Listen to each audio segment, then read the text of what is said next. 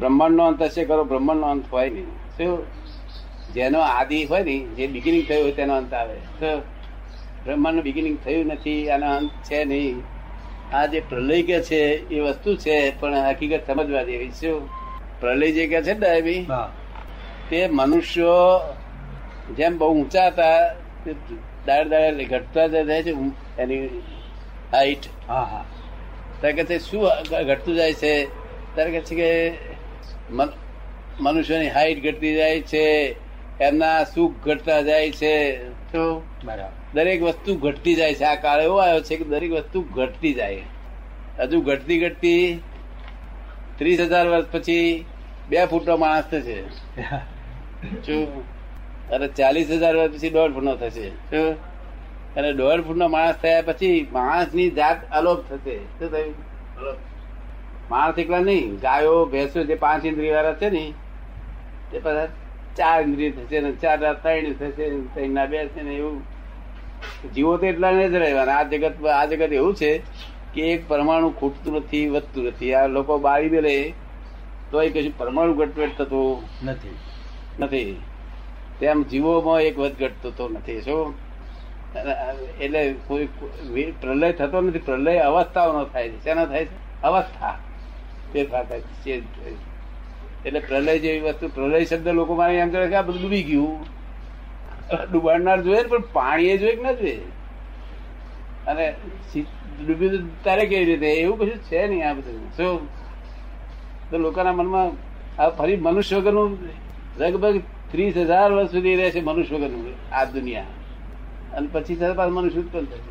કારણ કે સ્ત્રી પુરુષ વગર તક હા, થોડીક દારૂની થિયરી લાગુ કરતા ચાલુ થઈ જાય. શું પછી પાછું નાઇન્ટી ડિગ્રી પછી પટેક પટેક પટેક કર્યા કરે. એટલે બ્રહ્માંડનો અંત બધો છે નહીં. તારે અંતમાં ફાયદો કરો અંત હોય તો ફાયદો કરો તને? તો આમાં એટલે જ એટલે જ પૂછું છું કે આ બધા પ્રશ્નો ઉદભવે છે એમાંથી મને કોઈ ફાયદો નથી. તો એના માટે મારે શું કરવું? એ જ પૂછવાનો સવાલ છે મારો. શું કરવું?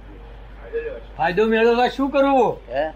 ફાયદો મેળવવા શું કરવું? ફાયદો નથી. પ્રશ્ન પૂછવાથી ફાયદો તો છે નહીં આ બધા પ્રશ્નો આગળના છે ને એ બધા મને મારા વ્યવહારમાં ઉપયોગી છે.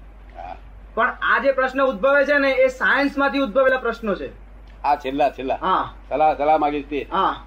એ હવે સાયન્સમાંથી ઉદ્ભવેલા પ્રશ્નોમાંથી મને કોઈ લાભ નથી. ના બરોબર છે. તો છતાં બી ઉદ્ભવે છે તો એમ કે એ માટે જાતને શું કેવું ફક્ત ડામી દેવી કે પછી વિચારોને ઉદ્ભવવા દેવા એમ પૂછું છું.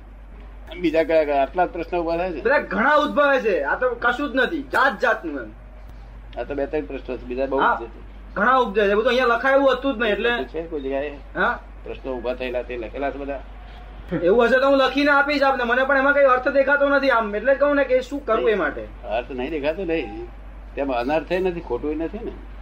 ખોટું ના કહેવાય ને કંઈક તો જડિયા ને જો કંઈક તો જડિયા ને. વિચારો કઈ ખોટા નથી આ બધા સુપ્રીમ બિંગ નો ઉદ્ભવ થઈ શકે, કરો. એમ જે લખે છે, એ કઈ ખોટું ઓછું છે વિચાર આવ્યો એ લખે છે. શું? પછી પણ સુપ્રીમ બિંગ શું છે તો સમજવું પડશે એક દાડો આનો કોઈ ચલાવનારો ભગવાન કોઈ છે નહીં આનો. શું? કોમ્પ્યુટરથી જગત ચાલી રહ્યું છે. એ મોટું કોમ્પ્યુટર. તેમાં ફીડ અહીંથી નાખવામાં આવે છે, આપણે જે ભાવ કર્યા ગયા અવતારે, એ ફીડ તરીકે જાય છે. તો બરાબર. અને પછી આ કોમ્પ્યુટર મોટું આપે છે. ફળ તરીકે. એટલે ફક્ત ભાવ કરવાનું આપણા હાથમાં રહે એ- મુજબ આપણી જીવન ઘડાય. બસ એ એ ત્યાં આગળ રહ્યું કે ભાઈ કોઈ માણસને આપણે એટલું સમજવું જોઈએ કે કોઈને દુઃખ આપીને આપણે સુખી થઈએ બરે નહીં. એટલું તો આપણે સમજાય જ ના સમજાય હે? સમજાય. તો પછી આપણે મનમાં વિચાર આવે કે આને એક બે ચપડી દો તે વખતે તરત જાગૃતિ અને ચપડી નહીં તો બીજી રીતે કામ લેવું જોઈએ. અને તે પછી એનું ફળ આપણને આવે છે. જો અને ચપોડી દો તો તેવું ફળ આવે છે? તો કારણ કે આ ભાઈને ત્યાં ઉતાવળમાં ગાળ દીધી નલાયક છો તમે આમ છે તેમ છે. તો પડે ને? તો દઈ દીધી ભૂલથી, તોય પણ તારા હાથમાં છે કઈ સત્તા? જાગૃતિ હોય તો. કે મનમાં એમ થાય કે- કે આવું ઉતાવળથી આપી ગયું. માટે લાવ એનો પશ્ચાતાપ કે ભાઈ મારી ભૂલ થઈ ગઈ. તો તો એ ભૂસાઈ જાય છે પાછું. તો સમજો? આ બધું તારા હાથમાં છે.